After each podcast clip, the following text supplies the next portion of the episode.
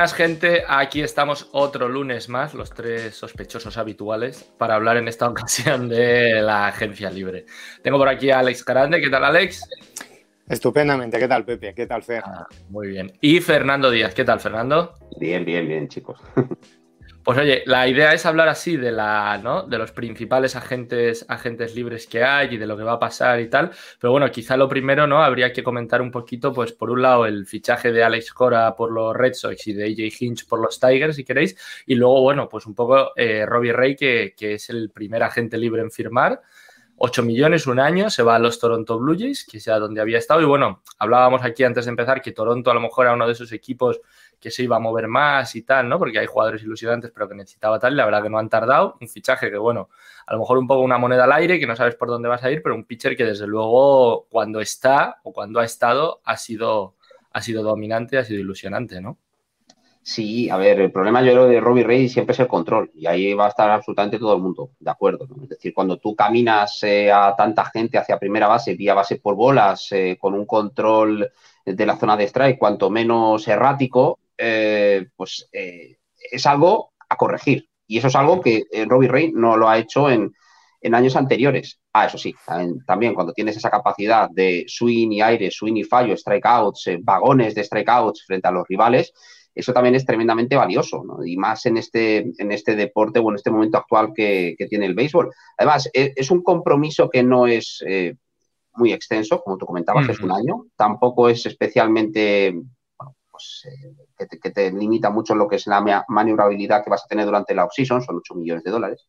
Y a ver, yo creo que es un jugador que, mm, sinceramente, durante el transcurso de los próximos meses iba a despertar un, notable interés, ¿no? Es decir, eh, a ver, hemos estado hablando muchas veces de Robbie Ray, sobre, por ejemplo, un interés sobre los New Yankees, incluso equipos que tienen que fortalecer el, cuerpo de lanzadores, eh, pues se podían probar suerte con, con, Robbie Ray, ¿no? Este es el clásico ejemplo de intentas eh, comprar barato, bueno, barato 8 millones de dólares, que barato, barato no es, pero sí que tiene, pues, pues, pues, una proyección bastante importante. Lo que yo tampoco tengo muy claro es cuál va a ser el rol definitivo eh, de Robbie Ray más adelante en el camino. A ver, por parte de Toronto lo tiene muy claro y es, va a reforzar la rotación, ¿no? Junto con Ryu, eh, junto con Nate Pearson, con Tanner Rourke y en teoría darle, pues, una rotación, un grupo de pitchers titulares, abridores que, que le permitan competir con los otros gallos de la división, ¿no? que son tanto los Yankees como los eh, Tampa Bay Rays. Eh, pero más allá de eso, no estoy muy seguro si Robbie Ray más adelante en el camino, y a lo mejor incluso en 2021,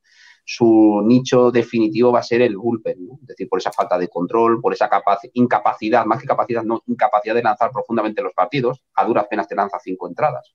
Y en ese sentido, pues eh, por parte de Toronto, que va a ser un equipo agresivo durante la, durante la off-season, pues aquí ha, eh, ha, lanzado una moneda al aire y a ver si le sale bien cara o bien le sale cruz. A mí me parece un movimiento muy bueno para Toronto. ¿eh? Y lo digo porque cualquier pitcher titular que un equipo, o sea, que tiene cierta experiencia, pero sobre todo, a ver, el suelo de Robbie Ray no existe, o sea, puede ser un fracaso total, pero el techo es muy alto. O sea, Robbie Ray no se le puede comparar con otros lanzadores, incluso que van a ganar más dinero que él, porque su staff es muy superior. Otra cosa es que nunca lo ha puesto junto y que ahí ya vas en la capacidad que tenemos todos de pensar, no, yo sí que soy capaz de que este tío lance bien y tal. Pero es que me da la sensación que es lo que tiene que buscar un equipo que quiere crecer. Porque si tú te vas por una cosa segura, por un lanzador que sabes que te va a dar un 4 de era en el mejor de los casos, realmente tu posibilidad de competir en la este de la americana, que son todos equipos mm, pues que en la ofensiva están muy bien y que realmente tienen potencial de crecimiento la mayoría, eh, no vas a ir a ningún lado. Entonces a mí me parece una apuesta buena porque no pierdes nada eh, realmente, en el sentido de esos 8 millones Toronto los tiene. Para mí todas las alternativas que puedas encontrar que sean notablemente superiores van a ser mucho más caras, del orden del doble, Pensemos que Robin, o sea, Kevin Gosman hace media temporada buena, una temporada buena y se va a sacar 18 millones.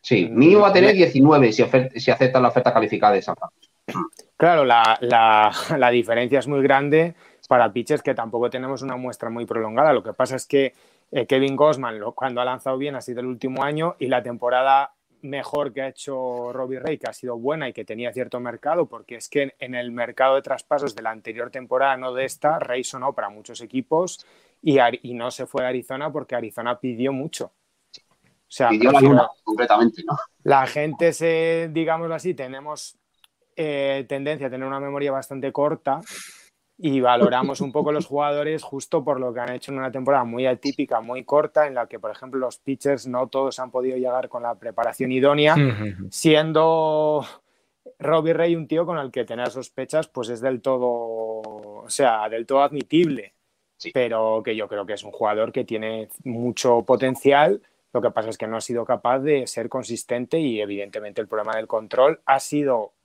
en sus años buenos y en sus años malos también. O sea, sí, sí, sí. Fue parte del paquete, ¿no? sí. sí. De, todas formas, sí que es verdad que, eh, y cuando hablamos de, Toronto y, que es un equipo que se va a mover, hay que tener en cuenta una cosa, que es que Toronto compromisos a largo plazo no tiene. Claro. Es que no tiene.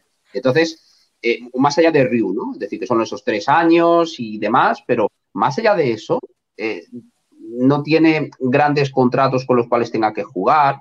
Eh, es verdad que más, voy a decirte, más pronto que tarde vas a tener que empezar a pagar bien, bien pagado a los eh, Bobichet y Vladimir Guerrero y que Bambillo y compañía, porque esto siempre hay que planificarlo de esta manera, ¿no? Es decir, mira, ahora me salen baratos ya, pero hay que pensar o hay que valorar qué compromisos puedo afrontar, porque mm, también estos, si son piedras fundacionales del, del proyecto de los Blue Jays, pues esto también habrá que pagarles, habrá que pagarles muy bien y más pronto que tarde, ¿no? Eh, estos típicos contratos que hemos visto en años anteriores, ¿no? Los de eh, pues eh, Acuña y demás, los que se, lo que suena precisamente para esta offseason con Fernando Tatis Jr., que le querrán atar para los años venideros los San Diego Padres ya a un coste fijo, a un coste, eh, voy a decir, ya totalmente contrastado, ¿no? Para lo que van a ser los balances, ¿no? Para las próximas campañas.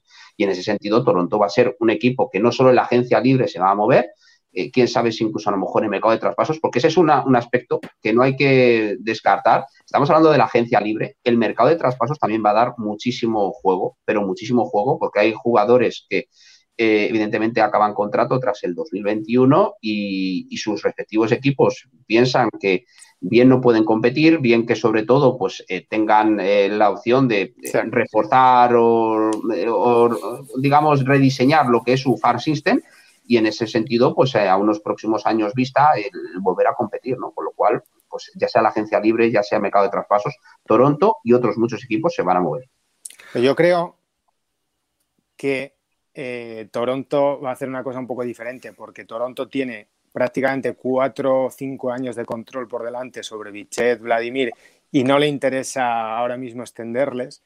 Y mm. sin embargo a San Diego sí, porque San Diego va a querer controlar el precio de Tatis los próximos 4 o 5 años para amortiguar un poco el golpe que le suponen mientras tenga los contratos de Eris Hosmer, Will Myers y, Machado. Entonces ellos y, los que vengan. Mm. Claro, ellos pueden decir, yo ahora a corto plazo, dentro de lo que es, limito el potencial del arbitraje, porque es verdad que un arbitraje de Tatis con los números que te está haciendo se te puede subir muy rápido y sin embargo ellos lo pueden eh, renunciando a un cierto dinero igual más a corto plazo, firmarle muy a largo plazo por mucho dinero, pues es un seguro que probablemente a Tatis le interese bastante, entonces sí que tiene sentido en ese área. Oye, pasamos ya si queréis al tema AJ Hinch y al tema Alex Cora, ¿no? Parece que borrón y cuenta nueva, nos olvidamos del 2017, del 2018 y bueno, la verdad que de todo. de todo. Sí, sí, sí. La llegada probablemente de, de Hinch a los Tigers, quizá un poco más, bueno, sorprendente, inesperada, como, como queramos verla, aunque es verdad que se sabía, ¿no? Prácticamente que iba a entrenar en algún lado. Y quizá lo de Alex Cora a Boston, pues una, no sé, una noticia, ¿no? Que, que, se sabía a voces, ¿no? Que, que, que, era un poco la, la, lógica. Prácticamente desde que salió el año pasado ya se, se especulaba con que iba a volver en cuanto, en cuanto se levantara la sanción. Sí, a ver, eh, Ron Ronicky era su segundo, ¿no? Era su bench coach. Entonces, ¿qué es lo que ha hecho? Ha mantenido la, la, silla caliente, ¿no? De, de, Alex Cora para que Cora, una vez cumplida su sanción, pues eh, regrese. Eh, a ver, esto tiene su, su doble lectura, ¿no? Es decir, en el caso de Alex Cora y de Jeff Hinch, yo creo que nadie les sorprende que hayan entrenado, voy a decirte, tan pronto. Los buenos managers, eh, esto se cotiza muy alto. Y, y tú tienes en el mercado un Cora, un AJ Hinch y eres un proyecto, pues eso, de ascenso como es Detroit o como podría haber sido Chicago White Sox, y vas a ir a por ello. Los White Sox han tomado la vía que han tomado con Tony La Russa por los eh, aspectos que comentamos la semana pasada, pero es obvio que, a ver, que en Boston eh, yo creo que eh, más allá del bagaje extradeportivo, que aquí ya se sabe, ¿no? Que no solo es la, tierra de los libres, sino también de las segundas oportunidades, ¿no? Como ocurre en, Estados Unidos. Que Boston haya apostado por Alex Cora eh, hay que tener en cuenta no pocos factores. Es decir, no solo el que haya sido el, que lideró el proyecto que ganó en 2018, que eso parece que no, pero, pero vende, ¿no? Vende bastante. Sí, sí, Y que es alguien que es idolatrado, que es muy, muy valorado por los jugadores. Esto puede tener su, su peligro, ¿no? Eh, es curioso, es curioso, Fernando, perdona, un, tipo que ha estado un año en, Boston y que es prácticamente una leyenda ya. O sea, es, sí, sí, no, a ver. Es sorprendente el aura, el aura que, desprende Cora. Debe ser barato ser leyenda en Boston. Sí. de todas formas, sí que es verdad que el, ser capaz de lidiar eh, con las expectativas, con los medios de comunicación, con todo lo que rodea a los Boston Red Sox, eso es algo que probablemente a Hayen Bloom, que es el que ha tomado la decisión definitiva, eh, porque los dueños y demás, pues sí que estaban por, la labor de, volver a reclutar a Alex Cora. ¿no? Eh, Bloom tenía que tomar la, última palabra, ¿no? Pero bueno, ¿cuánto tanto por ciento de libertad absoluta ya ha podido tener? Creo que Hayen Bloom es un tipo muy inteligente. Se ha hecho, se ha hecho mucho hincapié en eso, ¿eh? en que digamos que, es verdad que, los grandes popes ¿no? de, los, propietarios y tal de Boston querían a Cora, pero que se le ha dejado en principio, ¿no? Y eso, insisto, se ha hecho hincapié en que, en que Bloom ha tenido total independencia a la hora de tomar la decisión. Sí, y Hayen Bloom yo creo que, vamos a ver, es un tipo muy inteligente, sabe que Alex Cora se maneja muy bien, no solo por esas habilidades comunicativas con los jugadores, con los medios y demás, que estratégicamente es un buen manager, pero de forma mágica, eh, Alex Cora no va a poder hacer que la rotación de los Boston Red Sox de, repente se parezca a la de 2018. Esto es un camino a largo plazo. Eh, son dos años, más otros dos eh, opcionales por parte del, club. Y creo que, bueno, que Alex Cora yo creo que es el hombre idóneo precisamente para los Boston Red Sox. Luego ocurre que trae el, el, bagaje extradeportivo, de su implicación en el robo de señas por el medio de, o el uso de medios electrónicos por parte de los Houston Astros unos dirían también, y el robo de señas o usos tal cual en 2018 por parte de los Boston Red Sox. Vamos, yo creo que eh, Alex Cora es alguien que, iba a entrenar sí o sí y no me parece más idóneo, sobre todo por zona de confort y demás, que los Boston Red Sox precisamente para, para el puertorriqueño. Oye, yo en esto que dices, Fernando, del tema de la, ¿no? De digamos, temas extradeportivos y tal, no sé, hay que ser, yo creo, ¿no? Todos somos aquí cristianos. Pues Hombre, lo más santo de todo. Yo en ese sentido, y, hablo de los dos, y hablo de, Carlos Beltrán cuando vuelva, y de Jeff Luno, y de tal, oiga, aquí la MLB ha puesto una sanción, estos señores han cumplido la sanción, pues ya pueden volver, ¿no? Que tampoco hay que ser aquí, no se tienen ah, que meter debajo, eh, debajo de un puente. que todos somos eh, eh, castos, puros y virginales y todo ello, ¿no? A ver, lo que se ha querido evitar es conflicto, ¿no? Pero el tema de hmm. que los Dodgers y Justin Turner se hayan ido ah, de rositas, me parece que es incalificable, sinceramente. Acaba, acaba, salió, nada, hace poco ha salido que hay varios, no sé si son hasta 10 jugadores de los Dodgers y un familiar que han dado positivo ahora por coronavirus. Sí, que yo, yo confío en que no pasa absolutamente nada. Oye, se ha lavado mucho las disculpas de Justin Turner y todo ello, que se ha aprovechado de una especie como de vacío, de la indolencia, de que si el, los Dodgers, que si alguien le dijo que podía ir, no, que oye, que por cierto que hay más gente positivos, por lo cual vete tú también y contagia aquí a diestro y siniestro. Ahí me parece que es absolutamente impresentable por, por parte de, todas las partes implicadas, ¿no? y el hecho de que no haya habido una sanción aunque sea moralmente. Eh, esto es, decir, justicia salomónica es aquí todo el mundo se va de rositas, no pasa absolutamente nada y sigan, sigan jugando. Así que me parece que, vamos, que hay en ese sentido, para no evitar un conflicto potencial y futuro, porque esto creo que es el, la, parte clave, ¿no? Es decir, no quieres así de sencillo, que el sindicato de jugadores se venga muy arriba, que se busquen eh, argumentos o situaciones de conflicto, ¿no? Eh, pero vamos, que es algo que creo que para el 2020 eh, tiene que reforzarse muy mucho porque para el 2020, eh, o 2021, perdón, mejor dicho, eh, vamos a tener escenario coronavirus y, hasta que aparezca la vacuna. Y en ese sentido, la que no pueden decir los jugadores es, mira, como Justin Turner tampoco le ha pasado nada, pues también voy a hacer exactamente lo mismo. No, no, no, aquí hay que todos remar en la misma dirección, ser muy disciplinados porque si no eres disciplinado te puede, te puede ocasionar por lo que tú comentabas, ¿no? Es decir, que después de las eh, World Series y demás, entre jugadores, familiares y demás, pues 10 positivos que se sepan. Eh, Alex, tema AJ Hinch. Llega a los Tigers después de ¿no? coger en su momento a unos astros que estaban en reconstrucción y tal, los convirtió en un equipo campeón y ahora yo creo que la idea de los Tigers es que suceda lo mismo, ¿no? Llega ahí un equipo ilusionante, sobre todo por el tema del picheo, ¿no? Con con Casey Mice, con Scubal. Y decías tú ayer, ¿no? Cuando hablábamos, que los Tigers tienen que ir ya el año que viene prácticamente pues a competir. No sé si a por la división, pero tienen ya que, empezar a pensar en temporadas con, con récord ganador y parece que este movimiento sí que va un poco en esa dirección, ¿no? Ya vamos, de, un, un, plan ya con un futuro y apostando por ganar. Yo creo que es muy interesante el movimiento de Hinch porque el trabajo que ha hecho ha sido espectacular. Han apostado por un coach de picheo en la línea de lo que ellos necesitaban, porque sí que ha habido a posteriori, que no es muy elegante, pero ha habido varias o ciertas críticas al régimen anterior de cómo se estaba trabajando con los pitchers, sobre todo desde el lado de Casey Mice, en plan de vino a decir que desde que había llegado a Detroit no había aprendido nada lo cual no es muy positivo para el régimen anterior, pero también creo que es responsabilidad de Alávila, que es el que estaba ahí y que también, digamos así, tienes que mover todo el pool de. Dicho lo cual, es un equipo con potencial económico, o sea, una franquicia histórica, con talento del lado de los pitchers, con ciertas piezas veteranas que no han funcionado últimamente, como Matt Boyd y tal, pero que le pueden dar un buen resultado y con todo para encajar. No tenía ninguna duda de que Jim Hinch iba a tener una oportunidad, igual que Alex Cora, igual que Carlos Beltrán, porque aquí hay una definición que el que tiene talento siempre tiene oportunidades y el que no las tiene, pues eh, se le va a juzgar con más severidad e injusticia.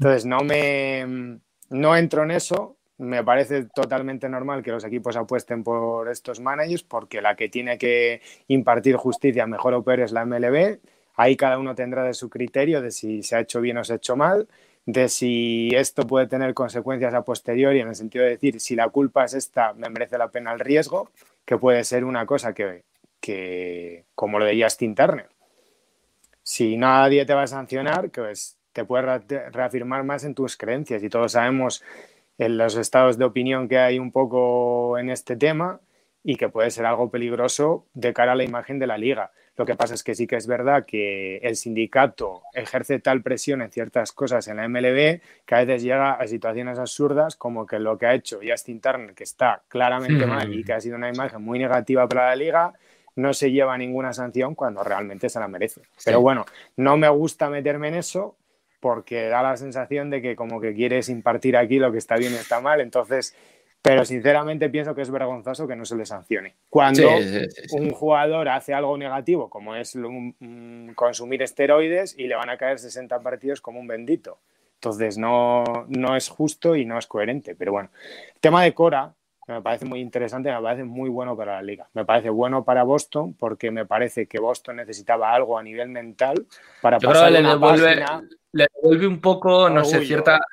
Eh, ahí está, ahí está. Esa es la palabra que iba a decir yo. Que el año pasado lo tiraron mm. por el suelo y este año lo van a recuperar y eso ayuda mucho. O sea, yo entiendo lo de la rotación, pero es verdad que tú tienes un plan porque vas a recuperar a Eduardo Rodríguez, tienes cierto dinero para moverte, pues Chris Sale volverá a mitad de temporada y al final, bueno, pues como que hoy amaneció en Boston y hace sol. Sí, sí, sí. Oye, pasamos ya si queréis, que ya llevamos aquí 20 minutos, vamos a meternos ya con el tema de los agentes libres que quedan, que son casi todos, ya hemos dicho menos. ¿Quién tiene pasta para gastar? Menos, menos Robbie Rey. Y a ver, vamos a empezar. Hemos aquí hecho una clasificación un poco nuestra. Eh, nos metemos un poco, yo creo, con los tres grandes, a lo mejor, nombres, que serían Bauer, Springer y Real Muto. Es verdad que Fernando decía que a lo mejor también DJ Lameju se podía meter en ese, ¿no? En ese grupo de cabeza.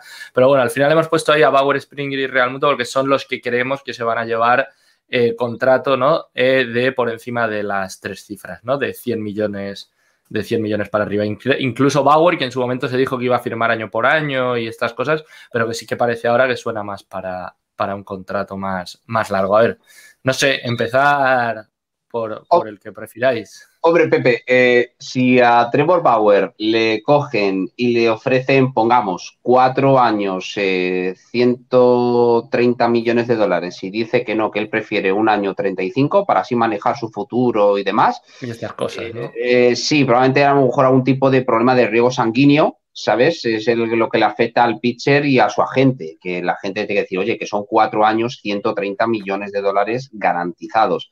A ver, de esos tres que has mencionado, eh, decirte, ¿quién va a terminar por, por encima? Uno podría pensar que, que quizás a lo mejor Trevor Bauer, ¿no? Por lo que es la cotización, porque viene de hacer un año que le va a reportar.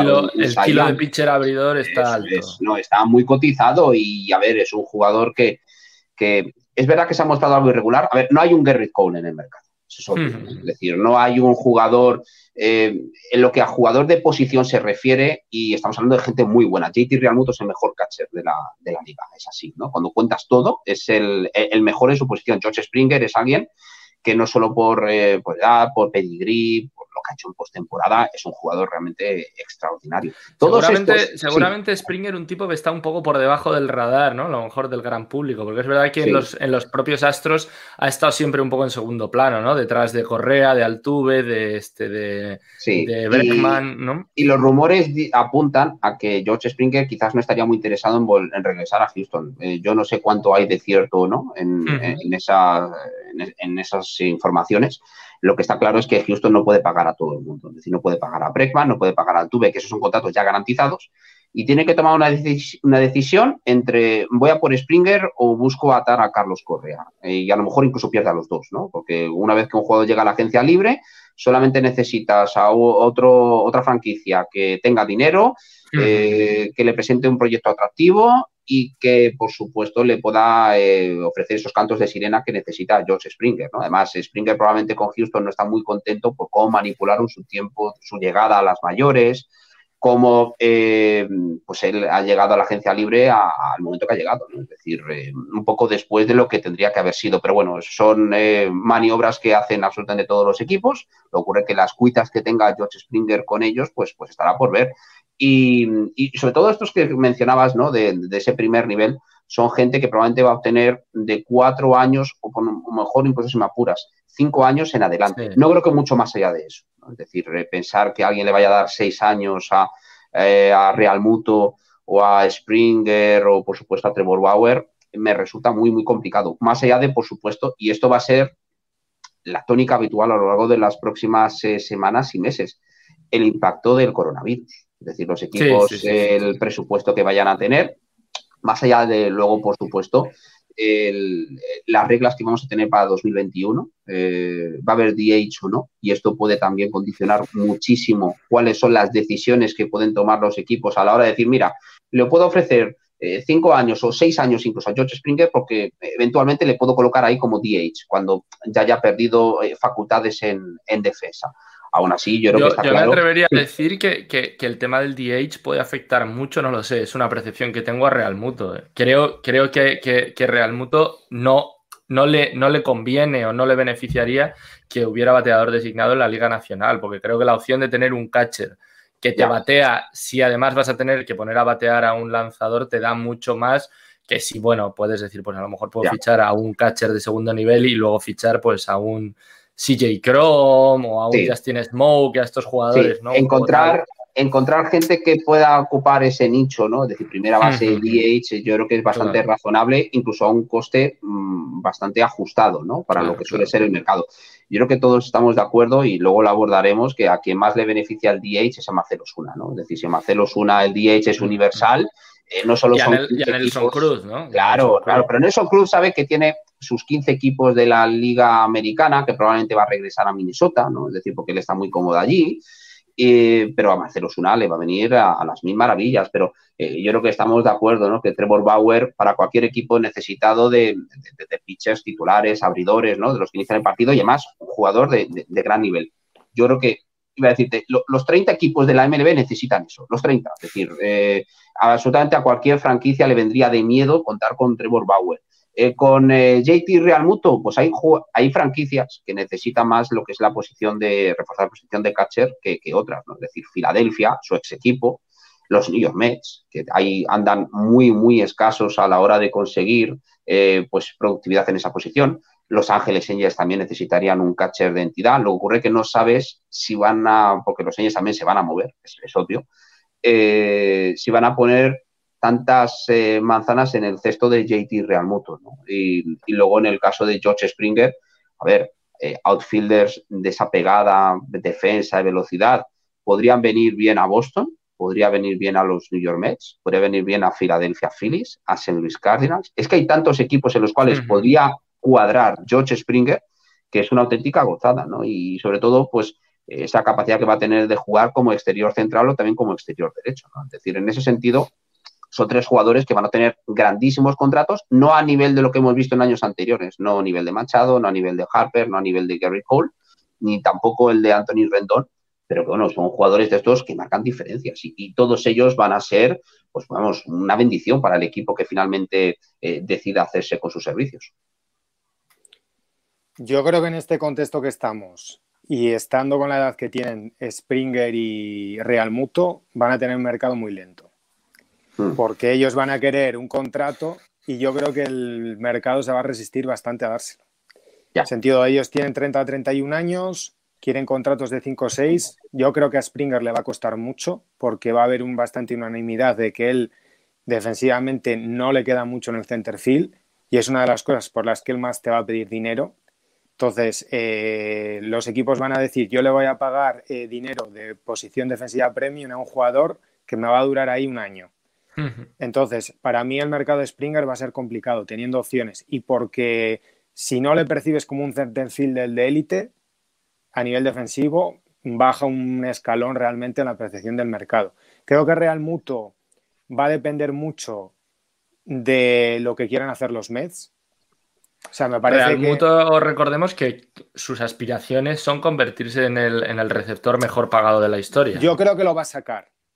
Lo que pasa es que creo que lo va a sacar en febrero, que va a haber que esperar un poco a que se desarrolle el mercado, porque normalmente los equipos van a preferir pagar primero los pitches para ver dónde se orientan el pool de jugadores de los pitchers. Y en respecto a Bauer, yo no estoy tan convencido de que él no firme por un año. Y lo digo ¿por qué? Mm. porque yo creo que él se maneja de una forma diferente al resto de las personas, porque él sabe que tiene la vida solucionada. él sabe que tiene la vida solucionada y él está trabajando por lo que le va a venir después del béisbol. Entonces él quiere desarrollar eh, un tipo de agencia diferente, porque su agente cobra un porcentaje menor a los jugadores, ofrece muchos más servicios eh, a los jugadores en plan, pues que cosas de driveline piece design, eh, otro tipo de cosas de preparación, y él quiere vender algo y yo lo que creo que va a buscar es un año por el máximo dinero posible. Su, agente es su señora, tampoco... Eso es una especulación de Pepe La Torre en la que no voy a entrar porque es una marinista. Pero no es cierto. Pero sí que es verdad que al final para mí no deja de ser Trevor Bauer en sí mismo su propio agente en el sentido que él lo que quiere vender es una guerra al sistema por lo cual firmar un contrato a largo plazo de cual, mm, le quita ciertas cartas a él en esa guerra que quiere jugar. Entonces yo creo que él está en otra cosa. no sé, yo estoy un poco con Fernando. Trevor Bauer te vende todo esto y tal, pero ya te digo yo que si le dicen Trevor Bauer cuatro años, 130 pero, pero es que el problema vamos, que Trevor, Bauer se, se, hace la persona más, más normal y más dócil. Ya, pero ¿está Boston en el mercado para pagarle eso? Están los Yankees, están tal, porque, es que no tenemos, eh, en, realidad, eh, más allá de eh, ciertas certezas, ¿no? Es decir, a ver, que, que los Mets se van a mover, ¿no? Que tienen un nuevo mm. dueño y como es lógico, va a querer dejar su impronta. hay equipos que cuentan con mucha flexibilidad, pero ¿hasta dónde van a llegar, no? Porque en la virtud de pedir está lo de no dar, ¿no? Es decir, estos jugadores que estamos hablando, cinco o seis años, puedes pedir lo que quieras, incluso el salario que tú consideres oportuno. Eh, el caso de JT Real Muto, ¿puede conseguir un salario superior medio al contrato de, Joe Mauer? Eh, lo veo complicado. El montante superar el de, el de Buster Posey también lo veo difícil porque eran unas circunstancias distintas, ¿no? Es decir, más allá de la, eh, bueno, pues toda esta situación eh, que, nos rodea con el, con el mundo COVID-19, ¿no? Y que evidentemente pues los Giants valoraban muy mucho y muy bien a, a, Buster Posey, aparte de que inició ese contrato mucho más joven ¿no? que, que, JT Real Muto. Pero sí que es verdad que, por ejemplo, los, los Boston Red Sox ¿cómo van a querer afrontar precisamente esta offseason? Es decir, ellos tienen una opción realmente fantástica a la hora de, poder intentar competir a las bravas y rápidamente. Puedes fichar a un Trevor Bauer, puedes fichar a un George Springer, puedes fichar a algún que otro jugador, incluso a la hora de destinar tanto dinero a un solo jugador, que tú seas capaz de conseguir, eh, invirtiendo dinero, rápidamente parchear algunas de las necesidades que obviamente tiene el club, ¿no? Entonces, en ese sentido, eh, ¿Qué es lo que puede hacer eh, Boston Red Sox? Eh, ¿Puede ser un, decir, un actor principal a la hora de hacerse con estos agentes libres? Yo sinceramente no lo descarto. ¿Lo veo probable? Más bien no.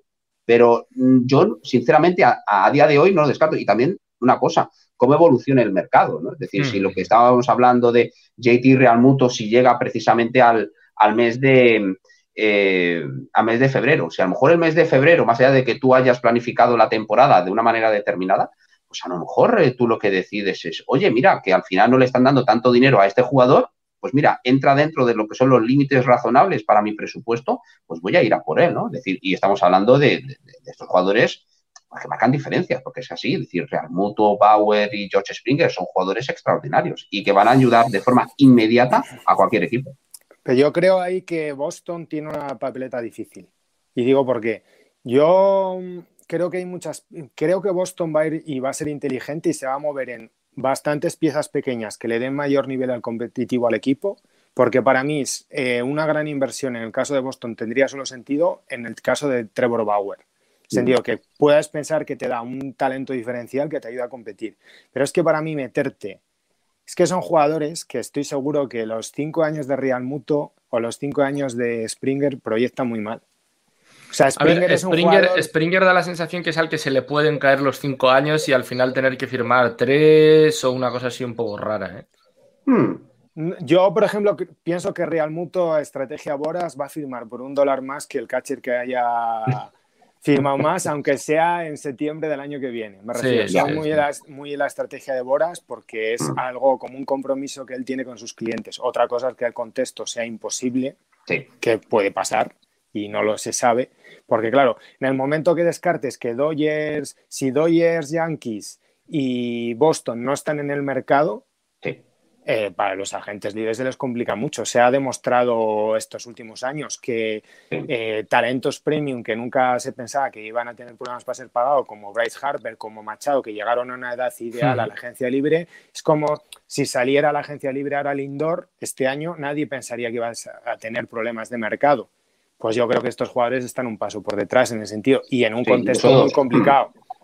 Entonces, yo es donde veo el problema.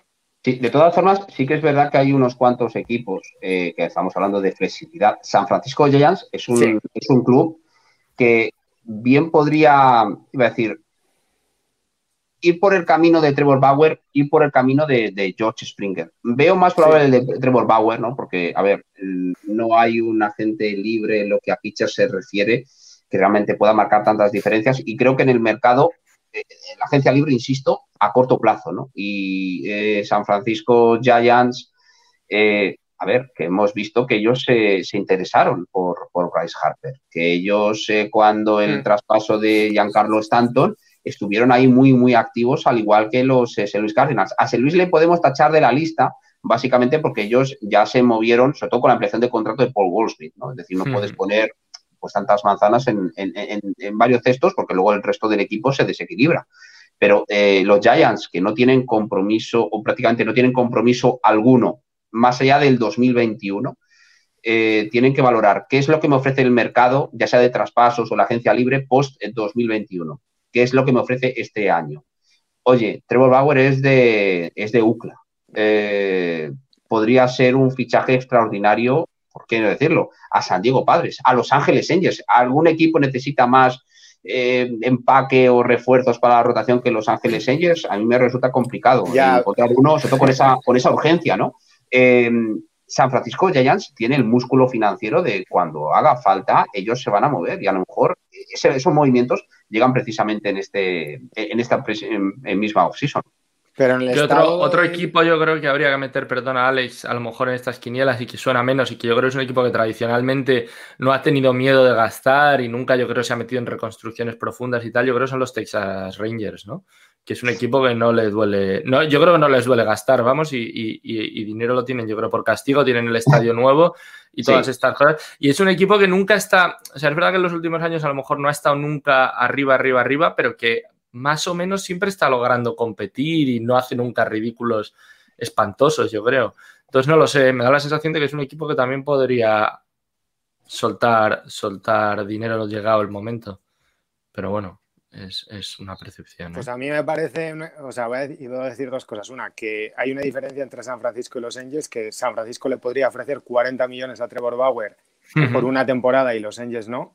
Entonces eso me parece determinante. Luego que la piedra fundacional que pusieron una temporada rara, que puedes decir que pasó lo mismo que con Miami, que la temporada, el contexto les permitió hacer mejor temporada que se esperaba, pero yo creo que ellos están muy contentos con lo que hicieron el año pasado y que añadieron valor en ciertas piezas, como Jastreski y todas estas cosas que se confirmaron y que tienen mejor equipo de que la gente cree. Entonces les pegaría hacer una inversión por el tipo del mercado en el que están, porque siempre ha sido un equipo eh, de mucho pedigrí. Entonces, me parece que ya les va tocando dar un paso adelante. Y luego el tema de Texas, yo creo que ahí tienen que hacer un cambio. Porque. Sí, empezando por el General Manager. El General Manager está un poco en entredicho. Exactamente, están justo para mí en el sitio en el que no tienes que estar. Yo no creo nada en perder para reconstruir, pero es que ellos ni, ni han ganado, ni han perdido, ni han, perdido. no, no. ni han hecho nada bien. Quieren un campo nuevo, lo cual está muy bien, ¿no? En lo cual la gente no puede ir, por desgracia pero el, lo que es el equipo, a ver, está descompensado. Lo bueno para ellos es que, por ejemplo, el, contrato de Chu, pues ya eh, fuera, ¿no? Es decir, con lo cual hay ganas algo de flexibilidad, pero dudo mucho que vayan a ser un, club que se mueva o que sea muy activo en la agencia libre. De hecho, lo que creo que va a ser bastante activo en, el mercado de traspasos para, para soltar a Lance Lynn, ¿no? Yo creo que ese, ese es el, jugador que, oye, si no consigues, por ejemplo, hacerte con un Trevor Bauer en la agencia libre, pues indudablemente el siguiente en la lista de, interés podría ser perfectamente un Last eso sí, a cambio de rascarte bien el bolsillo y soltar alguna que otra promesa, solamente por un año de control, eso sí. Oye, pasamos ya, si queréis, que si no nos, nos, eternizamos. Pasamos aquí al segundo grupo de jugadores que hemos, que hemos preparado. Yo creo que son sobre todo, bueno, bates eh, muy interesantes, ¿no? Pues algunos probablemente más bateadores puros y otros pues jugadores con cierta también peso en, defensa, pero vamos, todos ellos interesantes. Tenemos por aquí a Marcelo Zuna, Nelson Cruz, Justin Turner, Michael Bradley y DJ La Mejiu. A ver, yo creo que en, este segundo nivel el mayor hándicap que tienen eh, son gente con, trayectoria y demás es la edad. Quizá veteranos, ¿no? Claro. Claro, es decir, en el caso de Cruz y de Turner no te van a mm, eh, sacar mucho más de un par de años, eso a lo sumo, y, contratos o salarios medios bastante eh, ajustados. Creo que el de Michael Bradley se ajusta también bastante a esos, a esos dos años, ¿no? Es decir, dos años, máximo tres, pero pienso más que van a ser dos. Y en el caso tanto de DJ LeMahieu y Marcelo Suna, a ver, pueden optar, pueden aspirar a contratos de, tres años en adelante. Yo creo que el que tiene razones de peso para precisamente buscar cuatro años es DJ LeMahieu, ¿no? Por esa versatilidad que tiene, porque, a ver, es un, eh, bate que ha evolucionado a mejor desde que llegó a los New York Yankees. Eh, la clave va a estar en qué es lo que quieren hacer los eh, bombarderos, sobre si atar a DJ LeMahieu o ir por otro camino eh, a Lemegio no le va a faltar mercado, porque, eh, como decía alguno, dice, Lemegio es el mejor primera base, el mejor segunda base y el mejor tercera base que hay en el mercado. ¿no? Es decir, le puedes colocar en casi cualquiera de esas posiciones y lo va a hacer muy bien. Y sobre todo esa versatilidad y el demostrar que no es un producto exclusivo de, de Y en el caso también de Marcelo Suna, yo creo que al mayor eh, handicap que tiene, más allá de lo del DH que hemos hablado previamente y todo ello, es que eh, ¿cuál es la versión real de Marcelo Suna? ¿Es la del 2019? ¿Es la del 2020? ¿Es la de aquel año fabuloso con los Marlins que fue eh, eh, fantástico jugador ofensivo y demás. Y defensivo. Y eh, sí, claro, pero ese jugador en defensa yo creo que ese no le vamos a volver a ver y con cada año que pasa eh, va a ir a peor, porque es así, es cuando no eres bueno, no puedes pensar de que forma mágica de un año para otro, de varios años para otro, pues vayas a, a mejorar, ¿no? Vayas a convertirte en un, en un bastión, ¿no? En un pilar. Y, Osuna, pues eh, aspirar precisamente a tres años, pues perfectamente puede, puede hacerlo. Otra cosa es el, salario medio, ¿no? si él pretende que lo que eh, estaba cobrando este año o presuntamente iba a cobrar en Atlanta, pues eso lo extrapolas a tres años, pues a lo mejor se encuentra con que el mercado a un DH exclusivo o puro, eso no se lo da, ¿no? Es decir, se lo dará a Nelson Cruz, que tiene una trayectoria y tiene un pedigrí mucho más contrastado que, Marcelo Osuna. Si no se lo dan a Nelson Cruz, de salario medio, insisto, eh, lo veo más complicado que se vea a Marcelo Osuna, por mucho que esto, que, a ver, Osuna tiene 30 años. A, Osuna, creo que le están proyectando en, MLB Trade Rumors y este tipo de páginas, creo que cuatro, cuatro años por unos setenta y pocos millones o una cosa así. Eh, parece, mucho, parece mucho, dinero, Si lo consigue, debería de firmarlo ahora mismo. ¿no? Yo creo que, que el, mercado real va a ser un poco más ajustado, pero esto es lo de siempre. Eh, solamente necesitas a un club que, oye, tenga esa urgencia, esa necesidad de un Marcelo Suna, el jugador que sea, para que literalmente se salte lo que son los, los parámetros esperables y razonables del mercado y, luego a lo mejor pues sea un acuerdo que tenga que lamentar en un futuro, ¿no? Pero que a ver, que Marcelo Osuna ha sido el mejor DH que, ha habido en, este 2020, ¿no? Eh, lo que ocurre que eh, este 2020, a la hora de valorar a los jugadores, tanto por exceso como por defecto, hay que cogerlo con varios kilos de sal, ¿no? Y entonces Marcelo Osuna de repente no puede convertirse mejor y, y no es el mejor DH de la historia. Es un muy buen DH, muy buen complemento, quizás esa zona de confort en Atlanta le pueda venir muy bien, pero ya veremos si los Braves, que también tienen mucha flexibilidad, quieren poner también tantas eh, manzanas en un mismo cesto o destinar todos esos recursos, porque liberan, creo que es de payroll, de presupuesto, del orden como 70 millones de dólares, que a ver, parte se te va a comer en los arbitrajes salariales de los jugadores que tienes en, el roster, que tienes que abordar eh, la ampliación de contrato de un tal Freddy Freeman eh, a no mucho tardar, ¿no? Es decir, son muchas decisiones que, que indudablemente tienes que tomar. A ver, una carta que me guardé ayer en el grabando de los Yankees. A ver, yo creo que hay que, cuando analizar los bateadores este año es muy complicado una cosa, por la muestra corta de la temporada 2020 y porque en 2019 todos los bateadores jugaron en Field. Lo dejo ahí, por la bola. Entonces, eh, probablemente con DJ Lamegio ha pasado un poco lo mismo que con Mookie Betts este año. Eh, DJ Lamegio siempre ha sido un gran jugador. Y siempre lo ha sido en Colorado. Lo que pasa es que no eres el mismo jugador cuando juegas en los Yankees que cuando juegas en los Colorado Rockies. Entonces, sí queda la sensación de que no sé si estoy de acuerdo o no, pero me parecería difícil que no siguieran los Yankees, porque se ve que cuando le dan premios no hacen una mención los Yankees, hacen un vídeo de tres minutos de DJ Lamegio. O sea, el nivel de cariño eso es amor y el resto son tonterías. El nivel de cariño que este, tiene la franquicia por DJ Lamegio, la importancia que ha tenido él en el poco tiempo que ha estado, sí que es verdad que da la sensación de que ha calado mucho y que tiene una personalidad, una forma de ser que entronca mucho con lo que buscan los Yankees en un jugador. Ya he hablado un millón de veces del tipo de problemas que podía traer de a largo plazo, etc, etc, pero lo que no se puede negar es que eh, probablemente la primera opción de DJ Lamegio es quedarse en los Yankees y de los Yankees que se quede DJ Lamegio. Y al final, si los Yankees quieren algo, el dinero para pagarlo lo tienen. A ver, la verdad que, de estos cinco jugadores da la sensación de que hay tres que son Turner, Lamegio y Nelson Cruz, que yo creo que es algo sorpresa, se van a quedar en el equipo en el que estaban. Luego yo creo que hay otro que es Michael Bradley, que yo creo que es un tipo que le preocupa a estas alturas ya y por el tipo de personalidad que es y tal, un proyecto interesante, un equipo ganador, no sé si quedarse en Houston, pero desde luego yo creo que, algo, que algo similar. Y luego yo creo que tenemos a Marcelo Suna que va a ir a por la pasta total y absolutamente. yo, creo, yo creo que los playoffs han enseñado una cosa hasta que llegaron los equipos mm, diferenciales que puede marcar mucho eso, que es que los equipos que tenían ofensivas flojas sufrieron muchísimo. Se han ido todos desangrando siempre. El equipo que tenía la ofensiva más floja es el que ha ido perdiendo normalmente, con excepción de igual del Reyes Yankees.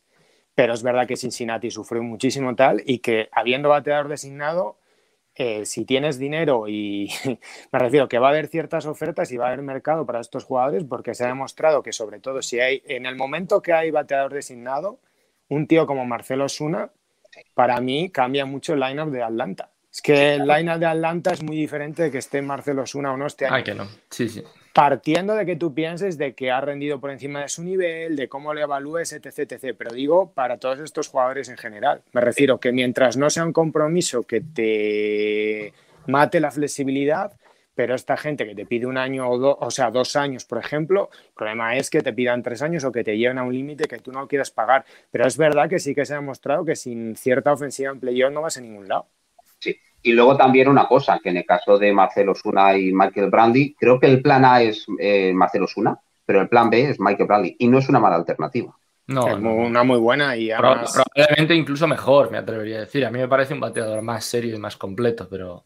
Sobre todo es zurdo, que, los zurdos abundan... Eh, eh, es zurdo, que los zurdos abundan menos y como es lógico, pues también te da más equilibrio ¿no? a, a cualquier line Es decir, a ver, cualquier equipo en su sano juicio, querría tener a un Michael Bradley precisamente en ese, en ese turno de Oye, pasamos, si queréis, ya al siguiente grupo que tenemos aquí montado, que hemos hecho, que son en general, bueno, yo creo que son jugadores interesantes, probablemente más para un equipo ya mm, formado y que yo creo que te dan mucho equilibrio, ¿no? Más que jugadores a lo mejor para empezar a, reconstruir. Y tenemos por aquí sobre todo una cantidad brutal de, de infielders, yo creo que que, de categoría, ¿no? Pues podemos empezar Marcus Siemens, Colton Wong, Tommy La Estela, Didi Gregorius, Anderton Simmons, Jonathan Scoop, César Hernández, Enrique Hernández, que son todos además middle infielders, ¿no? Se podría incluso meter a, Jason Kipnis a lo mejor también en, este grupo.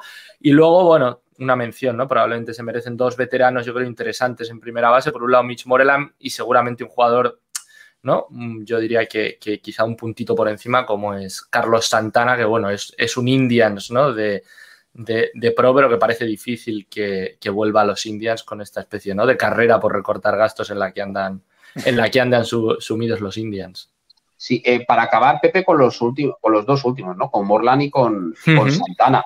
Eh, estos jugadores, gran parte de lo que pueda ser su impacto en 2021 va a ser precisamente el DH universal, ¿no? Es decir, de hecho, los San Diego Padres han decidido, mira, eh, no nos han dicho nada, pues que Mitch Morland, eh, pues declinamos la opción que teníamos de cara, pues eso, a atarle para, la temporada que viene. Em, de todo ese grupo, es decir, a ver, hay buenos shortstops, eh, sobre todo hay mucha abundancia de, de, de, de shortstop y de gente de calidad. En el caso de Marcus Simian y de Andrelton Simmons, estos, eh, bueno, los dos, eh, tienen todas las papeletas del mundo, incluso alguna que otra más, para, oye, un contrato de un año, eh, intentar revalorizarte y volver a entrar al mercado el año que viene. Que de acuerdo que el tiempo no va a estar a tu favor, ¿no? Pues por lo que se avecina, ¿no? Los Correa, los Siger, Lindor y compañía. Eh, pero eh, Simian no puede, yo creo que aspirar a un contrato de larga duración y obtener el valor, sobre todo la recompensa en la agencia libre que él, que él piensa. Eh, Simian regresa, por ejemplo, a Oakland Athletics, pues bueno, podría ser una, opción. Él estaba muy contento, el club estaba muy contento con él, tienen que llegar a un acuerdo, ¿no? Y en el caso de Simons, Gregorius, pues oye, son dos muy buenos shortstops, sobre todo en defensa, eh, Simons buscando recuperar esa, pues esa, esa regularidad ¿no? que, que, le ha fallado los últimos años por las lesiones. Fíjate lo de Colton Wong, que es un fantástico segunda base en defensa y que se ha quedado sin, sin contrato con St. Luis, pero no le van a faltar ofertas, al igual que con Tommy Lastela. A ver, jugadores que han demostrado eh, que tienen en alguno de, de, estos casos, ¿no? decir, eh, potencia como es Tommy Lastela, productividad en el plate, o Colton Wong con guante fabuloso, con buena, con buena defensa, con buena velocidad y todo es eh, realmente muy, muy apreciable. Y fíjate, eh, Kike Hernández, ¿no? Es decir, esa versatilidad que ha tenido para los campeones del mundo, para los Dodgers, César Hernández, que es un muy buen eh, segunda base en, defensa. Scope siempre te va a aportar, yo creo que un buen, una buena mezcla entre ofensiva y defensiva. muchos de estos jugadores, contratos no mucho más allá de, a lo mejor un par de años, en el mejor de los, el mejor de los casos, pero Quizás Kike Hernández es el que pueda tener un, iba a decirte, un, un, acuerdo un poco más ventajoso, sobre todo en duración, por esa versatilidad. Por el tema de la versatilidad. Eso es. Y que, claro, en el mercado tal como está ahora mismo, con, con lo que se aprecia o, con lo que se valora, la polivalencia, eh, Kike Hernández no le van a faltar equipos que, le, vamos, que se decanten por sus servicios, incluido a lo mejor, quién sabe, los propios Ángeles Dodgers. Yo no sé cómo ves, Alex, me da la sensación de que si, de que si los Yankees no consiguen quedarse con DJ LaMahieu, o bien Marcus Siemens, o bien Andelton Simmons, o bien el propio Didi Gregorius, que volvería, acaban en los Yankees, eh, no sé, con cierta seguridad, ¿no? Tengo la sensación, ¿eh? Didi te lo descarto porque por ciertas declaraciones que ha hecho él y que ha hecho la franquicia no da la sensación de que eso vaya a volver a unirse. Eh, DJ Lamejiu firmó tres, el contrato que firmó en la misma situación que están Simian y Alden Simmons ahora, porque ellos encontraron que por lo que le estaban pagando tenía mucho valor. Puede llegar a que se dé esa situación porque aquí todos estos jugadores tienen su mercado destruido todos.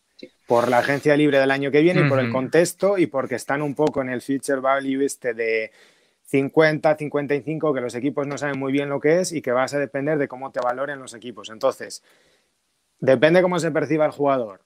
Igual tú le vas a Marcus Simian con dos años a 14 millones y te lo acepta, porque piensa que el año siguiente no va a tener ese mercado y que tiene que esperar un año más para poder volver a salir y tener un mercado. Entonces, el hecho del contexto creo que a este grupo les daña mucho. Yo ahí hay jugadores que creo que este año se ha demostrado que los bates zurdos tienen más valor de lo que se le estaba dando. Entonces, me parece que hay gente como Tony Astela que va a firmar mucho más fácil que Kike Hernández, porque aunque tenga menos versatilidad o defensivamente sea un punto por debajo, como bateador es muy superior.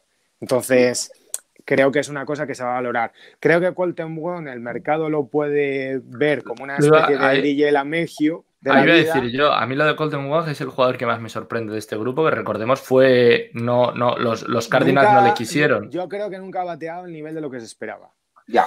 Siendo un buen bateador, no es DJ Lamegio, porque DJ Lamegio siempre ha bateado. Lo que, pasa, lo que pasa es que estamos hablando de un tipo que podríamos argumentar que es de los mejores, si no el, mejor defensor en su posición. ya, pero solo juega, solo hasta ahora solo ha jugado segunda base. Ya. Pero yo, ¿qué quieres que te diga? Si el segunda base es bueno, no me lo muevas, déjalo en segunda base, que no es tan fácil encontrar a gente. Vale, pues, pues la filosofía con la que los doyos han ganado es totalmente opuesta a esa.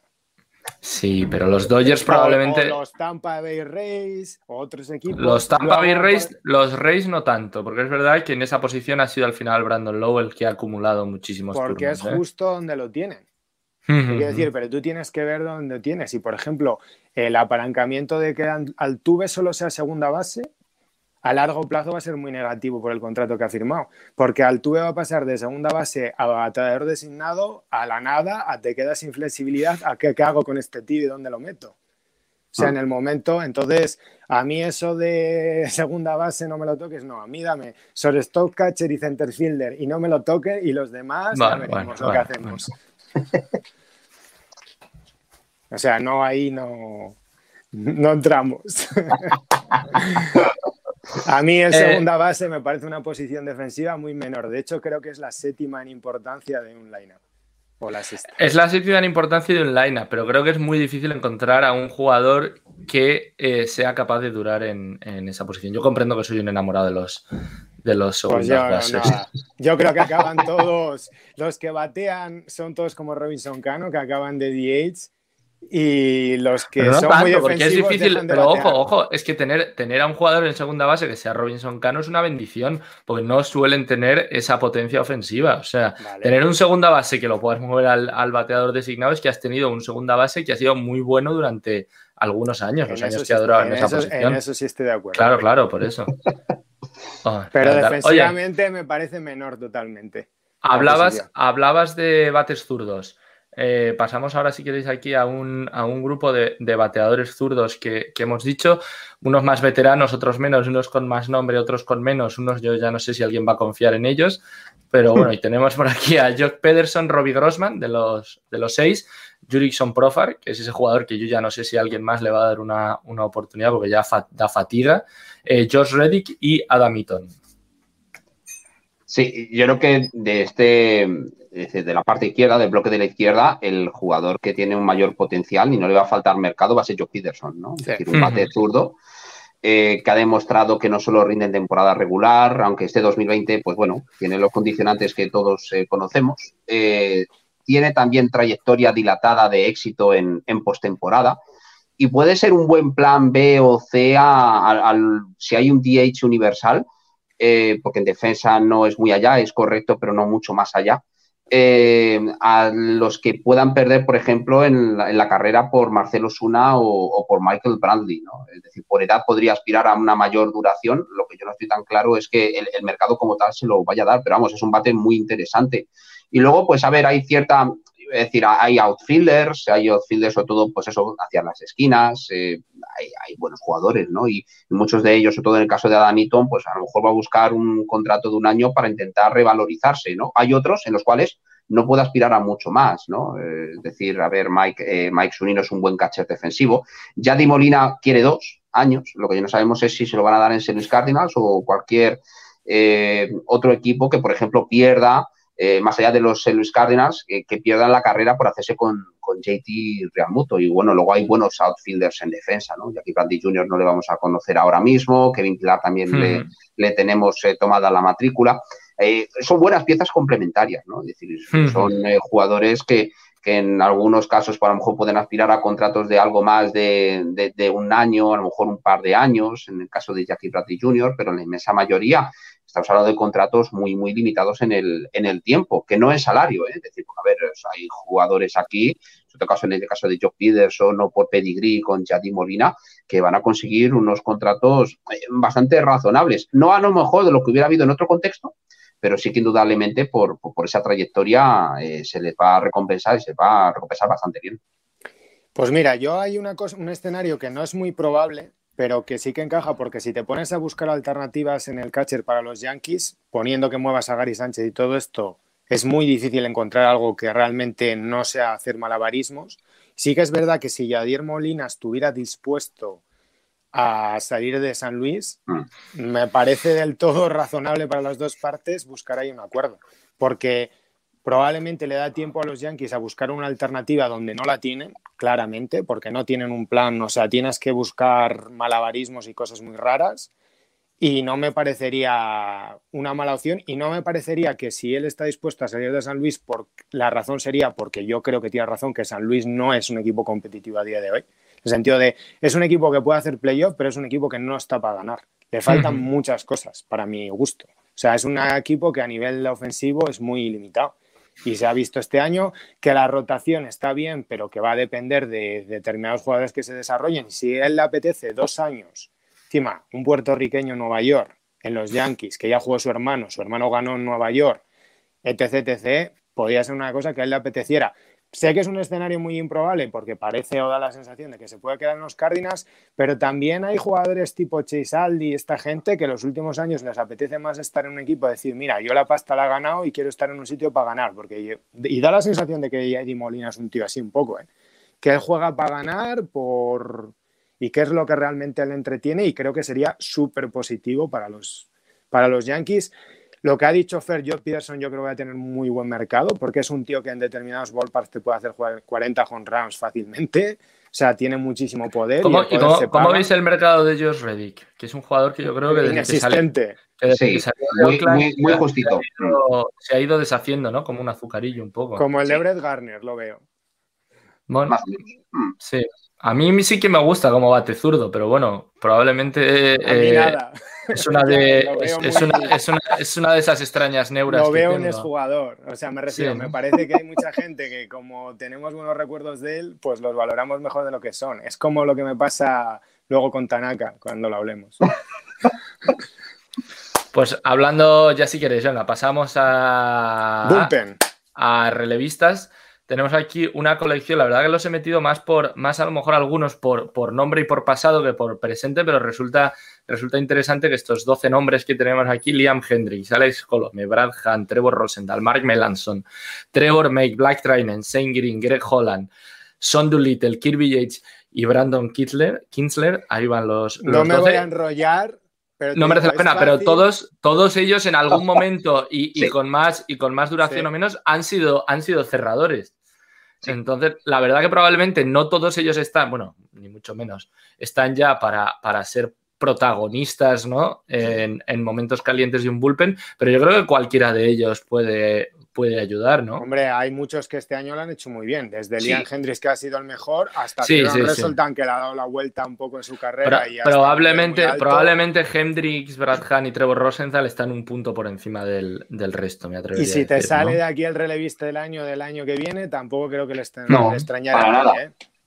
Para nada, ¿no? Hay, va a haber buen mercado para estos jugadores. Hay algunos casos, a ver, un caso muy atractivo, al menos muy interesante, es el de Kirby Yates, ¿no? El antiguo closer de los San Diego Padres, eh, que ha tenido un 2020 para olvidar por las lesiones y, que puede ser ese clásico escenario, igual que, por ejemplo, Son Doolittle, de, compra, de compra barato y, gran ganancia, ¿no? Eh, y puede ser ese escenario. Eh, ¿Quieres un closer de garantías? Tienes donde escoger, tienes a Hendrix, tienes a Colomea, a Brad Hunt, ¿no? Es decir, que Brad Hunt, ningún equipo le ha querido fichar por 10 millones de dólares que tenía de salario para 2021. Eh, creo que eso puede ser un mal presagio precisamente para los salarios de algunos de estos jugadores, ¿no? Es decir, que quieran, quien quiera, como por ejemplo, eh, Brad Hahn, que tenía previsto cobrar 10 eh, millones en, 2021. Que Mark Melanson, que viene a cobrar 14, no va a conseguir 14 ni en broma, ni, en Atlanta, ni en ningún otro equipo. Y si no lo consiguen, en, eh, es decir, si Melanson no sea, es decir, se accede a lo que es la oferta que le pueda realizar algún que otro equipo. Es decir, es que tengo plan B, C, D, incluso todas las letras del alfabeto, ¿no? Es decir, tienes gente, a ver, no es el mismo nivel, por ejemplo, ni en la misma etapa deportiva de un Greg Howland ni de un Son Doolittle, del, por supuesto, un Brandon Kinsler, de la de un Brad Hunt o un Trevor Rosita que parece haber recuperado su mojo y, compañía, ¿no? Y Julian Hendricks, que ha demostrado, pues bueno, un empaque realmente espectacular, ¿no? Pero eh, hay no pocos equipos eh, que necesitan eh, decirte, garantías en la última entrada y aquí puedes escoger y, casi cualquier plan que por el que apuestes eh, es, una, es una buena alternativa. La verdad es que hay donde escoger, mucho. Yo creo que, mira, los Dodgers que han tenido problemas de rico en el bullpen, vamos a decir así, en un equipo que Kirby Yates a los Dodgers, ¿no? Hemos dicho. Sí, o por ejemplo, yo creo que Blade Training va a tener un mercado muy bueno porque este año ha hecho su trabajo, lo ha hecho bien. Entonces, eh, con la expectativa que los ellos le ficharon, la expectativa la cumplió. Otra cosa es que en vez de 10 millones, el punto en el que se sitúe el mercado de estos jugadores sea 8. Pueden decirle que tiene mucha pinta. A, Black Training es uno de los pocos a los que les dan dos años de, contrato en vez de uno de todos estos jugadores. Porque bueno, claro, yo, yo creo que es indicador un poco de que quizá es un tipo que, genera algo más de confianza. ¿no? Sí, de, todo este grupo, yo, creo que más de dos años aspiran perfectamente no solo Liam Hendricks, sino también Brad Hunt ¿no? y Trevor Rosenthal. yo, que demostrado...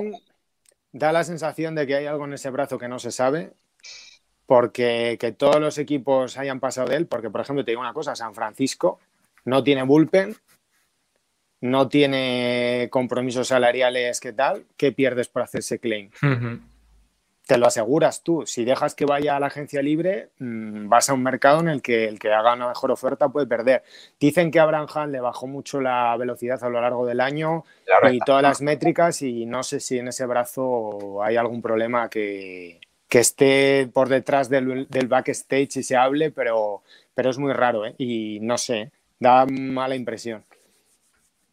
Se podría a lo mejor también meter en este grupo y un poco quizá en, una situación parecida a la de Son Doolittle a, a, Colin McHugh, ¿no? que es un jugador un poco extraño ahí, que se mueve entre el bullpen y la rotación y tal, y que el año pasado no jugó tampoco porque no quiso, no quiso jugar y que apostar por él como, como cerrador me parece también un, tema interesante. Y Son es un jugador que probablemente quizá lo de, lo de closer se le queda un poco grande, pero que, ser ese tipo de que sale del bullpen cuando hace falta y tal, sí queda la sensación de que es un jugador, ¿no? ¿Tú no lo ves así? a mí no me, parece que no tiene nada en la bola ya. No, bueno, bueno. O sea, no sé, ¿eh? que son apuestas, depende de lo que me pida. Si me pide... Sí, claro.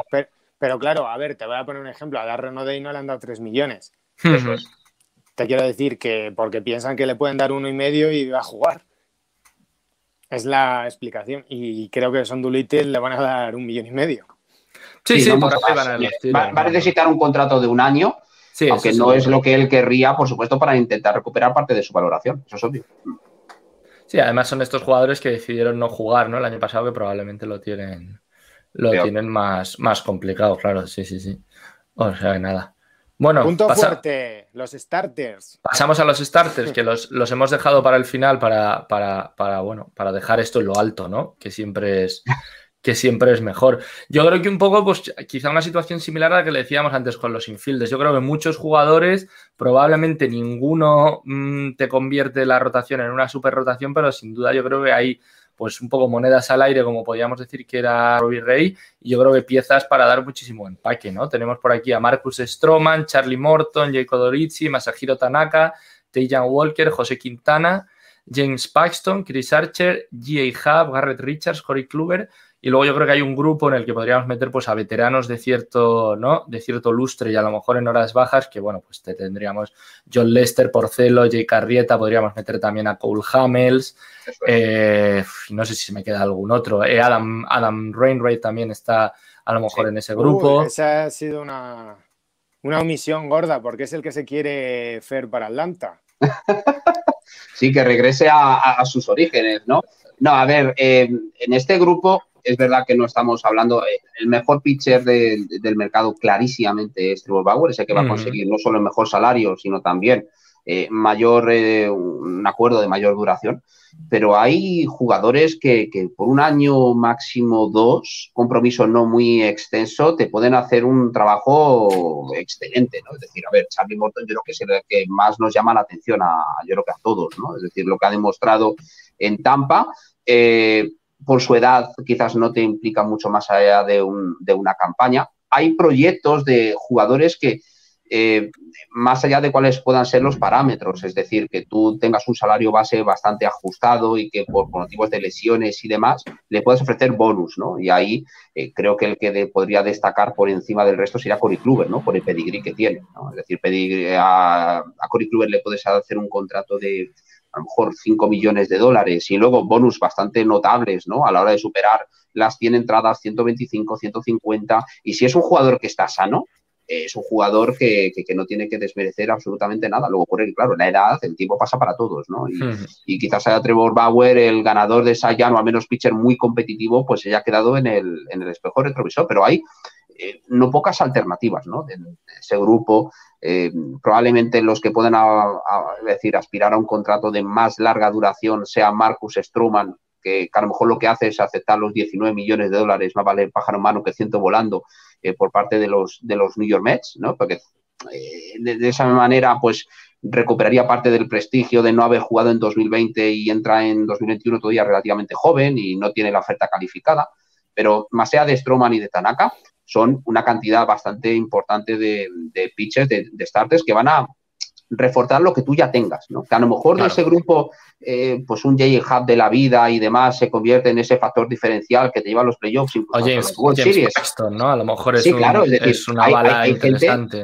hay gente de, nivel, ¿no? Y luego ocurre que vienen de unos condicionantes bastante particulares, ¿no? Es decir, de un 2020 que, no haya jugado o que ha jugado más bien poco por las lesiones, por el motivo que sea, pero son jugadores que, o pitchers que en ese sentido pueden reforzar muy bien lo que son las, las opciones que tú ya tengas en, en el equipo. Que luego a lo mejor, porque muchas veces nos, decirte, nos cegamos, ¿no? Esos grandes eh, jugadores en la agencia libre y demás y todo esto, suelen ser a lo mejor de segundo o tercer nivel, jugador que pasa un poco desapercibido, es el que luego hace, no que haga equipo, ¿no? Pero sí es el que te permite dar ese salto de, calidad, ¿no? Más que allá de los primeros espadas. Y aquí hay candidatos que por veteranía, por trayectoria y demás, pues te pueden hacer un trabajo y, y ser un refuerzo bastante considerable.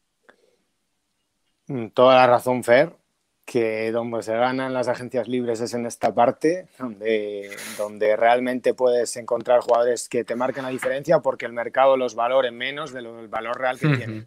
Lo que pasa, yo soy un poco escéptico con algunos jugadores, o sea, como Kluber. O sea, yo creo que tú si fichas a un tío como Kluber a día de hoy lo fichas con expectativa de nada. Sentido de que lo más normal, porque incluso estando sano, yo dudo que pueda ser eficaz porque ya lleva mucho tiempo sin lanzar a un nivel alto y me No, bueno, yo creo, yo creo que él ha lanzado a más nivel cuando no ha estado sano, pero el último año que estuvo sano sí que la Ya, pero ¿cuánto hace de eso? 2018. Pues claro. O sea, no tanto. son dos años. Por esa regla de tres yo me la jugado antes con Paston. Porque Paston cuando estuvo bien en Nueva York lanzó bien, Paston tiene un partido contra Houston en playoff muy competitivo, contra el Houston del Bam Bam.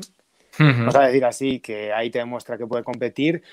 Y, hombre, yo prefiero jugármela un poco con el que creo que en términos de salud está un poco por encima, siendo dos incertidumbres muy grandes. Lo que pasa es que. Son, son dos incertidumbres distintas. Quiero decir, Paxton, lo normal es que te lance, lo que no sabes es cuánto, porque es verdad que es de cristal y que pierde muchas, se pierden muchas aperturas a lo largo de la temporada. La sensación es de que Kluber puede fastidiársete y no lanzar absolutamente nada, pero yo creo que Kluber es un jugador que en el momento en que lanza y está sano, es un ya, y creo que sabes lo que te va a dar. Tiene treinta y pico sí, sí, ya mucho sin estar a un nivel alto.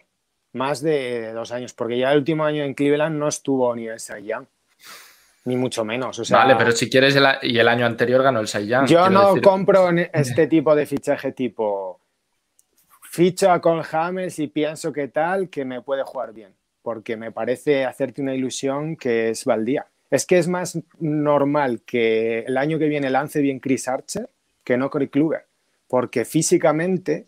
Yo ahí no coincido. Pues para mí Chris Archer está no, un más alto. Pues, sí, lo coincido y te explico el porqué. Eh, Son dos monedas.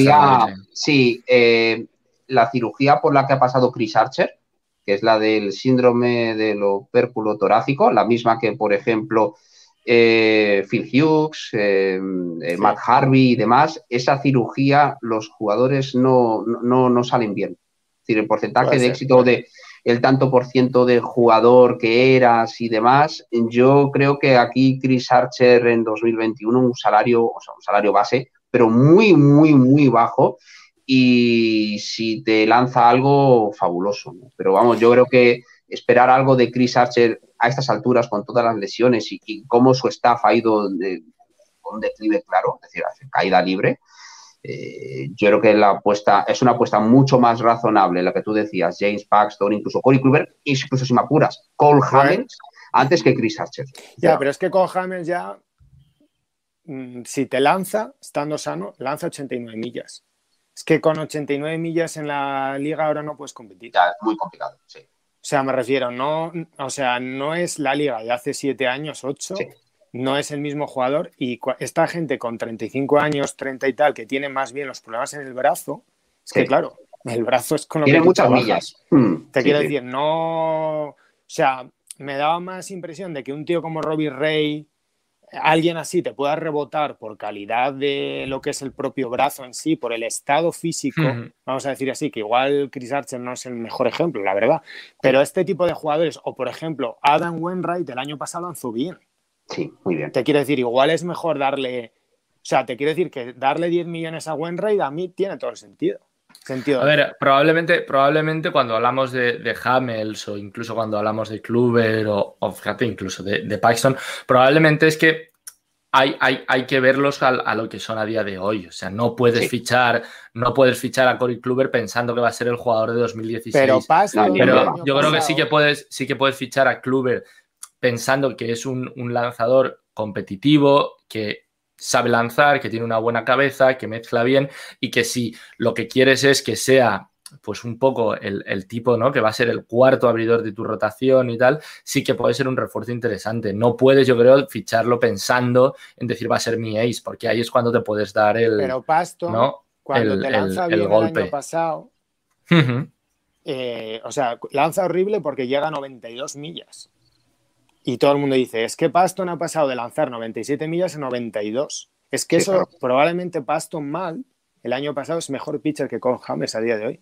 O que Corey Kluber. Seguramente. Lo que pasa es que, creo, es, que, creo que a es que es un tema de edad. Es que, creo que a James Paxton se le sigue viendo como un tipo que puede ser el número dos de total y no creo que nadie, quiero decir, si un equipo a día de hoy va por Corey Kluber o por Cole Hamels pensando en él como un brazo fundamental y de los tres primeros, creo que es un fallo. Creo que tienes que ficharlo de otra, pensando en él de otra manera distinta. Pues eso lo pensó el año pasado el manager de Texas, porque yo vi varios reports el año pasado de mira qué rotación tienen los Texas Rangers. Sí, la mejor de la división, decían. Sí, sí. Juntas esos pues cinco nombres y suena muy bien, claro, porque yo hace 20 años también corría mucho. Te quiero decir. Y claro, pero ojo, pero es que Kluber, cuando el año pasado llegó a los Rangers, yo creo que Kluber no llegaba como el Ace, llegaba casi como el tercer abridor, detrás de Mike Minor y detrás de Lance Lynn. Y entonces yo creo que es en ese rol en el que sí que te puede dar mucho, pero no en un, pues en, un papel más protagonista. Del que no se habla, y, sería más pro, y sería más probable que un tío como Mark Minor te hiciera una buena temporada que alguno de estos jugadores, porque Sí, pero, pero también es más probable que Mike Minor lo fiches y te haga una temporada horrorosa a quizá que te la haga alguno de estos. Sí, yo creo que tienes un poco que ajustar a las, a las necesidades que tienes. Pues yo lo que, lo que más esperaría si ficha a Kyrie Kluber es que el primer día del training camp hiciera ay y dijera no puedo jugar. Porque es lo que veo. Pero, es como pero quiero decir, Alex, pero, pero que Kluber te puede hacer eso y entiendo que, y que Mike Minor lo que te puede hacer es que lo fiches pensando que va a ser un brazo fundamental de tu rotación y que no lo puedas ah, poner y que no lo puedas poner como les ha pasado a los seis este año. ¿Sabes cuál es el riesgo de este grupo? Que la gente de los Yankees, por ejemplo, piensa que Tanaka es un pitcher número dos y a día de hoy no lo es y explico por qué. Y yo sé que Tanaka te puede sacar tres años, 15 millones con la gorra, pero Tanaka no lanza eh, cuando lanza el split y el slider, eh, provoca fallos en los bateadores. Pero su CSW, o sea, prácticamente no le cantan strikes que no sea que el bateador falla, porque no tiene mucho en la bola, porque eh, ha lanzado cuatro entradas y medio todo el año. Todo el año. Porque cuando los Yankees han visto para decir, porque tú dices, no, en la literatura que nos hacemos todos en la cabeza, lanzas cuatro entradas y medio todo el año porque lo están resguardando para playoff, porque cuando llega a playoff va a estar tal. Y los Yankees han estado un poco huyendo de Tanaka todos los playoffs. Y han tomado decisiones raras, tipo, pues el segundo partido cambio esto y tal. Si tienen una confianza de la hostia, los Yankees en Tanaka, sale el segundo partido como un campeón detrás de Gary Cole. Entonces, la duda la tienes tú ya. O sea, algo hay ahí en ese brazo que no está para lanzar mucho. Y claro, la gente dice, porque claro, Tanaka, playoff performer, piensa la gente, hasta este año. Te quiero decir, porque lo que cuenta es el aquí y ahora. Y Tanaka sí ha sido un pitcher muy competitivo, pero cuando él tuvo la ventana de estar bien, los Yankees no tenían un ace por encima de él. Y él tenía un rol más relevante de lo que le tocaba. Y ese es el problema, que cuando tu pitcher número 2 realmente es un número 4, Llegan los Dodgers que tienen un equipo más completo que tú, que igual su pitcher número 3 es, no es tan bueno porque es Tony Gonsolin y es una cosa rara, pero como tienen un aspecto del equipo que son muy superiores, te ganan, porque por su ataque te ganan, pues te exponen a tu pitcher que te lo destrozan. Y eso es importante que si tú pagas a un tío como un pitcher número 2, sea un pitcher número 2. Y si no, tienes que ir con gente que tenga más telling. Y creo que en este grupo, pues por ejemplo, hay gente súper interesante, pues Jacob Dorici hizo una cosa muy rara de no coger una oferta multianual. El año pasado jugaba mal, pero el año anterior jugaba muy bien. ¿Qué pitcher es Jake Adorici? Pues no tengo ni idea. Es que no tengo pues, ni idea. A ver, pues, pero que Jake Adorici es, el pitcher que es. Atlanta. Sí, pero es que, por ejemplo, yo creo, yo creo que Atlanta, por ejemplo, yo iba a lanzar otro nombre para, para Atlanta, a ver, Fer, ¿qué dice. Yo creo que Rick Porcelo es un tipo que está como muy depauperado, pero, pero no, me parece, no me parece meterlo para quinto abridor de Atlanta un, mal fichaje. Quiero decir, tienes el talento joven, pero vas a tener, necesitas a alguien que te, que te coma entradas. Y por ejemplo, Porcelo es un tío que te va a comer entradas, a lo mejor con algún que otro vuelco al corazón en algún momento y un poco de desesperación. No, no te lo niego, no te lo niego, pero creo que sí que a mí, vamos, yo es que creo que a veces perdemos, perdemos un poco el foco, ¿no? De, de, cosas que necesitas para, para, la rotación. Yo creo, a ver, nada, ningún pero en ese sentido, es decir, que come entradas y demás. El hmm. problema es qué clase de entradas come, es decir, qué, pues calidad, qué, efectividad tenga. Eh, creo que Andanta, más allá de que pueda tener pues ese grupo, ¿no? De los uh de Anderson, recuperado Soroka y luego pues a ver cómo lo, eh, es decir, cómo lo compensa, cómo completa, ¿no? Toda esa, esa rotación. Yo creo que ellos aspiran a algo más que, que, que ya sea un Wainwright, eh, antes estábamos hablando de Odorici, incluso lanzar, eh, te salió mal lo de Cole Hammers, ¿no? Pero fue un año. Eh, ir a por un Cory Kluber con un contrato lleno de bonus por actuación y demás, y sobre todo Charlie Morton, ¿no? Es decir, Wainwright, Charlie Morton, contratos de un año, no mucho más, un salario incluso bastante inferior al que le pagaste el año pasado a Cole Hammers y que esperas que te salga mejor, ¿no? Es decir, porque lo bueno de esos, de esos contratos de solamente un año es que, mm, vale, te sale mal, pero es un año y ya te olvidas, ¿no? En ese sentido, yo creo que parece, lo, único positivo a lo que te aferras. me parece interesante no perder, espera, Alex, no perder el foco de que vamos, en principio, a volver a una temporada de 162 partidos que, venimos de unos playoffs que han sido como muy explosivos, con un uso súper ¿no? intensivo del bullpen, con aperturas muy, muy cortas, y que ahora vas a necesitar otra vez a tipos que, hombre, probablemente las 200 entradas, ya sabemos cómo estamos en el béisbol moderno, son... Y en 2021 va a ser mucho más complicado, Pepe, porque ese efecto rebote o lo que sea, no sé yo muy bien cómo se va a afrontar por parte de pues todos los implicados. Los pitchers, a, mí me, causa eh, intranquilidad, ¿no? Es que entonces, en 2021 de, venir a, de, venir a lanzar, por ejemplo, Kerry Cole, pues eso, 200 entradas, a lanzar las que ha lanzado este año y nuevamente 200, creo que el 2021 va a ser una temporada un poco más de transición que otra cosa. Es decir, un término medio entre lo que hemos visto en 2020 y 2019. Pero, pero incluso entonces, Más, importancia para estos, yo creo, abridores de clase media o media baja incluso, porque es que eh, estamos diciendo que vas a tener que ir a rotaciones de 6, 7 jugadores, porque si no tienes miedo a que se te vayan, a que se te vayan a romper, ¿no? sí, yo, los lo tiene muy claro, ¿no? Por, por lo de Otani, pero que pero eh, sí que es cierto que para este 2021 va a ser un escenario muy, muy complicado y tienes que necesitar a gente en la cual puedas confiar y que te lance. Mm. Pues yo pienso que tú tienes que ver a la distancia real que estás de ganar. Y por ejemplo, cuando ayer hago el programa de los Yankees, pero, una cosa. Que, la distancia real a la que estás de ganar es, eh, es una lesión, si quieres. Ya, pero tú tienes que hacer tu parte del trabajo, porque tú no tienes una bola de cristal. O sea, a mí me parecería mal que Atlanta, con el espacio que tiene, no le haga una oferta muy buena a Charlie Morton. Aunque te diga que no de mano, da igual, pero tú has hecho tu trabajo. Y para mí una oferta buena, o sea, yo no entiendo por qué el año pasado tú le haces oferta a Cole Hamels si este año no le estás dispuesto a hacer una oferta igual a Charlie Morton, que a día de hoy es mucho mejor pitcher. Sí. Que lo ha demostrado y que la probabilidad de que te salga, te sale mal si es un año.